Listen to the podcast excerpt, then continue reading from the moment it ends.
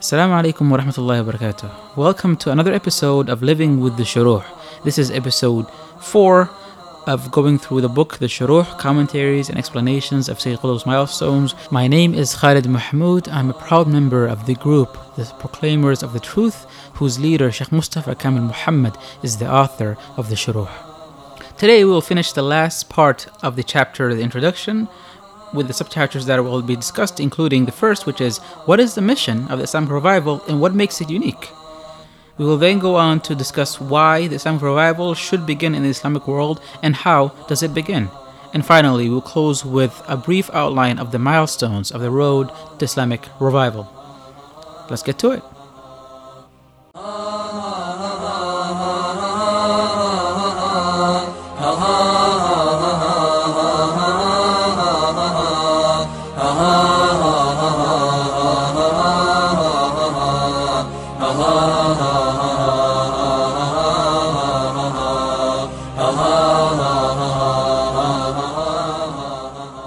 So let's start with the first subchapter. What is the mission of the Islamic revival and what makes it unique? In this subchapter, the author discusses the importance of knowing our specific role, our specific role as du'a, as callers to Allah, as callers to Islam. It is very, very specific. Our role is to, quote, communicate, inform, and declare the true religion of Allah subhanahu wa ta'ala to all of mankind, end quote. Now that is another phrase that I think we should highlight, underline, and write it in our own private notes and try to memorize if we can. Our role is to communicate, inform, and declare the true religion of Allah subhanahu wa ta'ala to all of mankind. We don't have any other responsibilities. That is our pure specific job.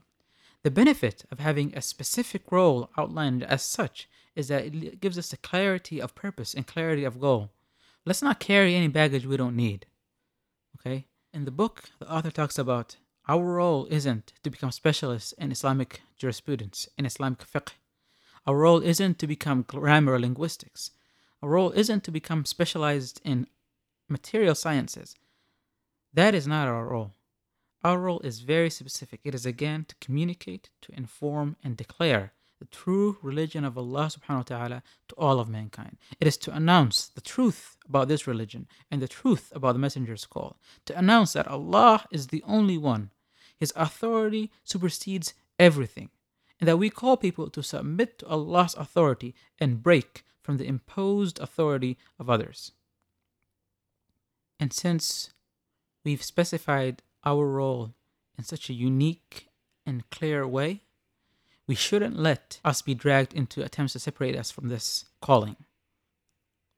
We are not claiming to be well-versed scholars in Arabic linguistics, in Nahw. We don't claim to be well-versed scholars in Islamic jurisprudence, in the fiqh, in the intricate details of inheritance and, and zakah and so on and so forth. That is not our call. Our call is to start with the basics, with the fundamentals. Submit to Allah first. Okay? And then if you do, and you come to me and tell me, yes, I've submitted, now I want to practice Islam, then I will show you how to practice Islam. And then if there's something that is beyond me or yours education, we go to the books. We go to people who have that source of information. But that is not the basics. Okay? If, you, if I give you an example, the basics of flight have very simple fundamental truths. There's a certain maximum weight. You must have wings of some sort. There must be some kind of propelling mechanism. It could be fuel, it could be a propeller, it could be gas, it could be kerosene, and so on. Or it could be lighter than air and glide. But these are the basics. That's where we're starting with. You can't come to me and ask me to explain how the space shuttle works, and what each button, what each wire and cable and connector in, within that large craft do. That is not my res- responsibility. I'm talking about the very basic fundamentals here. The very basic fundamentals of submitting to Allah subhanahu wa ta'ala a priori. Before we even talk about any details, submit to Him. Give up all to Allah subhanahu wa ta'ala. And then we can discuss how do we practice Islam as Allah subhanahu wa ta'ala wishes us to. And whenever a specific detail comes up, we go back to the books, like I said. We have to be very certain and confident in this. the dua, the callers to Allah subhanahu wa ta'ala must be very certain and sure in the specifics of their role, because this is how we face adversity, with sure footing, without hesitation, without compromise, without any weakness. We must know that what we carry is unique to us. What we carry is exclusive to us. Even the esteemed scholars of our time, they don't know the real Islam. They've studied the intricate details of the rituals and the prayers, but have neglected to describe the nullifiers of La ilaha illallah. There is no deity except Allah. What are the nullifiers of this?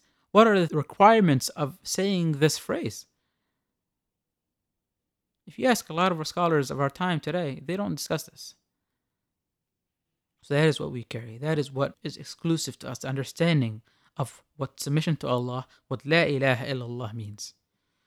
Sayyid Qutb says here, quote, "Without doubt, we possess this new thing which is perfect to the highest degree, a thing which mankind does not know about and is not capable of producing." End quote. This confidence is what we need to fill our hearts. I will close this subchapter with the verses from Surah Yunus, as said by our dear Prophet Nuh alayhi salam. وَاتْلُ عَلَيْهِمْ نَبَأَ نُوحٍ إِذْ قَالَ لِقَوْمِهِ يَا قَوْمِ إِنْ كَانَ كَبُرَ عَلَيْكُمْ مَقَامِي وَتَذْكِيرِي بِآيَاتِ اللَّهِ فَعَلَى اللَّهِ تَوَكَّلْتُ فَأَجْمِعُوا أَمْرَكُمْ وَشُرَكَاءَكُمْ ثُمَّ لَا يَكُنْ أَمْرُكُمْ عَلَيْكُمْ غُمَّةً ثُمَّ اقْضُوا إِلَيَّ وَلَا تُنظِرُونَ. صدق الله العظيم. In English, O my people, if my presence among you and my reminding you of Allah's signs is too much for you, then in Allah I have put my trust. So come to a decision, you and your partners, and do not let the matter perplex you. Then carry out your decision on me and do not hold back. It's that confidence. It's a confidence that comes from knowing your relationship with Allah subhanahu wa ta'ala. Knowing that Allah subhanahu wa ta'ala is backing you. Knowing that what you carry is exclusive and unique to your call. Confidence without doubt. The next subchapter is titled, "Why the Islamic Revival Should Begin in the Islamic World and How Does It Begin?" And this is a brief line from the Milestones by Sayyid Qutb, and then Sheikh Mustafa expanded upon it and explained what Sayyid Qutb was trying to say. So Sayyid Qutb in his book says, in order to bring this about, we need to initiate the movement of Islamic revival in some Muslim country, end quote. And I think it's an, it's an easy phrase to move by if you don't pay attention. But there's a reason why we specified the revival is probably best served by attempting to initiate it within a, a previously Muslim country. And this is because Islam is pragmatic. Islam recognizes the utility of history, the benefit of having a population that already believes in Allah as the creator, the provider, and the sustainer. The benefit of having a population that already believes Muhammad sallallahu alaihi wasallam as the last messenger of Allah, that already believes the Quran as an inviolate source of revelation. This already established foundation for the revival of Islam makes sense. Because if you bring a verse, if you bring a hadith of Rasul sallallahu alaihi wasallam, a saying of the Prophet sallallahu alaihi wasallam, a verse from the Quran, if you bring those, nobody will, will argue back. They might argue about the explanation or the interpretation of the verse or the hadith, or the actual implementation or the timeliness of the implementation of the hadith or the verse. But nobody's going to say, who is Allah, who's Muhammad, we don't know him. So that's why the Islamic revival should begin in the Islamic world. Now, how does it begin is, I think, the meat of this subchapter, actually. The revival begins with just one soul recognizing the departure of this world and it, this society from the religion of Allah subhanahu wa ta'ala.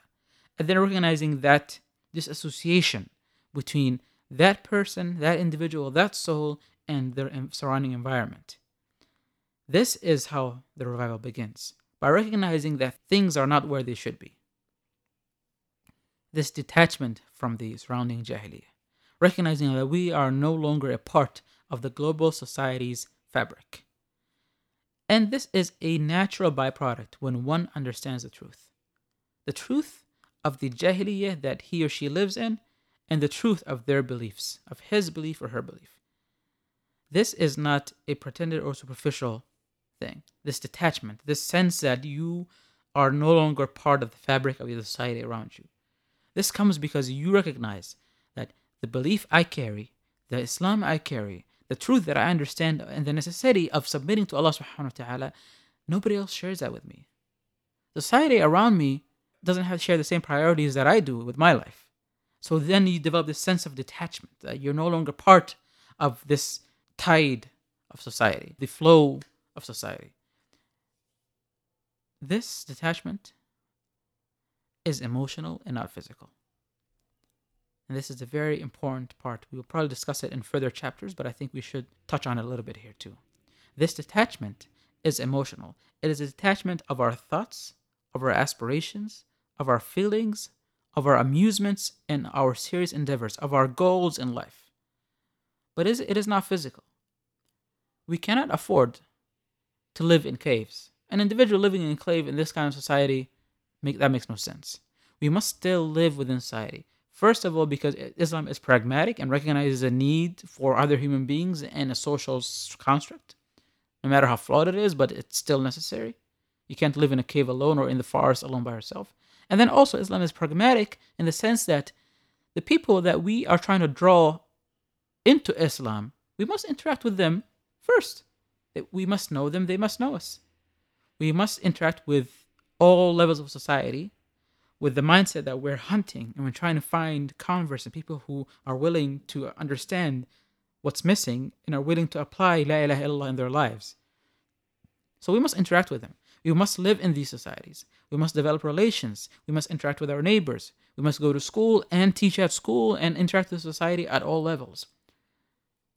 Islam is very pragmatic, like I said. And if somebody thinks about that and thinks about the need for rescuing people from the jahili they're in, we must build relationships. The final subchapter in the introduction is titled The Milestones of the Islamic Revival. And this is essentially a look forward into the rest of the book. Kind of summarize the upcoming chapters in the book in one description. I hesitate to go over the subchapter in this podcast because I don't think I could add anything else to it. And then I decided that I would just read the quote from the book. It's a couple of paragraphs long. And then we'll just pause at each section, let it sink in, and keep moving without adding any more flavor. I highly urge you to read from the book itself, The Shurooh. It's only three and a half pages or so long, where it breaks down each milestone separately. But I'll run through it quickly here. First a quote, and then we'll just highlight the titles of the milestones, because we will see them in further chapters later on. And I think the book made a great job of describing and outlining the milestones. So Qutb says, quote, "It is imperative for the group who decides to reestablish Islam afresh to have milestones. These milestones will teach them the characteristics of their role, the real job that is waiting for them, and the goals they are striving to achieve in the long run. These milestones will help them understand where to start their long journey, the nature of their stance toward Jahiliyyah that has spread all over the earth, and what type of relationship they will have within the society they live, when to cooperate with others, and when to separate from them. These milestones will also help Islamic advocates understand what are their characteristics, and what are the characteristics of the Jahiliyyah surrounding them, how they will address Jahiliyyah with the language of Islam, and what issues they will present. In addition, they will clearly know their source for determining all of these milestones and the manner of approaching this source of guidance. It is very important that these milestones are firmly established on the Quran, as this is the ultimate source of the Islamic creed. It is also important to understand how the Quran guided the first generation that Allah chose for this religion and how they transformed the history of the world we live in." End quote. Just as a clarification there, when the Sayyid Qutb talks about how important the Quran is, the Sunnah, or the, the traditions of the Prophet ﷺ, are implied as an extension and practical application of the Quran itself. Sayyid Qutb here is not neglecting the value and the importance of the Hadith and the traditions of Rasul ﷺ and the Sunnah, but he is implying that the Sunnah is an extension of the Quran in its application in reality. Now in that paragraph, we had the list of all the milestones. The first one was the importance to recognize the characteristics of the role of the Islamic callers. And this is leading mankind to Allah and to His guidance. The second one was the real job that is waiting for them, which is to communicate Allah's message and to guide mankind to this truth. The third milestone was to be aware of the goal of the caller, which is to be a devoted servant of Allah subhanahu wa ta'ala. The ultimate purpose is worshipping Allah subhanahu wa ta'ala. The fourth is to be aware of where to start their long journey, the starting point of the message, which is to begin with the core fundamental beliefs of Islam. The fifth is the nature of their stance toward Jahiliyyah that has spread all over the earth. The sixth is to recognize what type of relationships they will have within the society they live, where will they meet, and where do they separate from others. The seventh is to be aware of their characteristics and the characteristics of the Jahiliyyah surrounding them. The eighth is to recognize how they will address Jahiliyyah with the language of Islam and what issues they will present. The ninth is that they will clearly know their source for determining all of these milestones, and that these milestones are firmly established on the Quran, as this is the ultimate source of the Islamic creed. And lastly, the tenth is the manner of approaching this source of guidance, and how the Quran guided the first generation that Allah chose for this religion, and how they transformed the history of the world. Then I will close this podcast with the final paragraph of the chapter, quote, "In conclusion, these are the ten milestones, or the signposts that are the core of this book. We will find, when we comment about the book, the requirements for leadership and its characteristics, the methods of advocacy and the call to Islam, and the meaning of worship and its properties. We will learn about the belief and how to start with and how to explain this core concept. We will also learn the meaning of being distinct from this Jahiliyyah and how we should interact with the realities surrounding us. We will also learn about the way of living that this religion instructs us and the source of obtainment of this guidance. We will understand the nature of our relationship with this Jahiliyyah in terms of loyalty and rejection, and the model and example that we must imitate in our lives."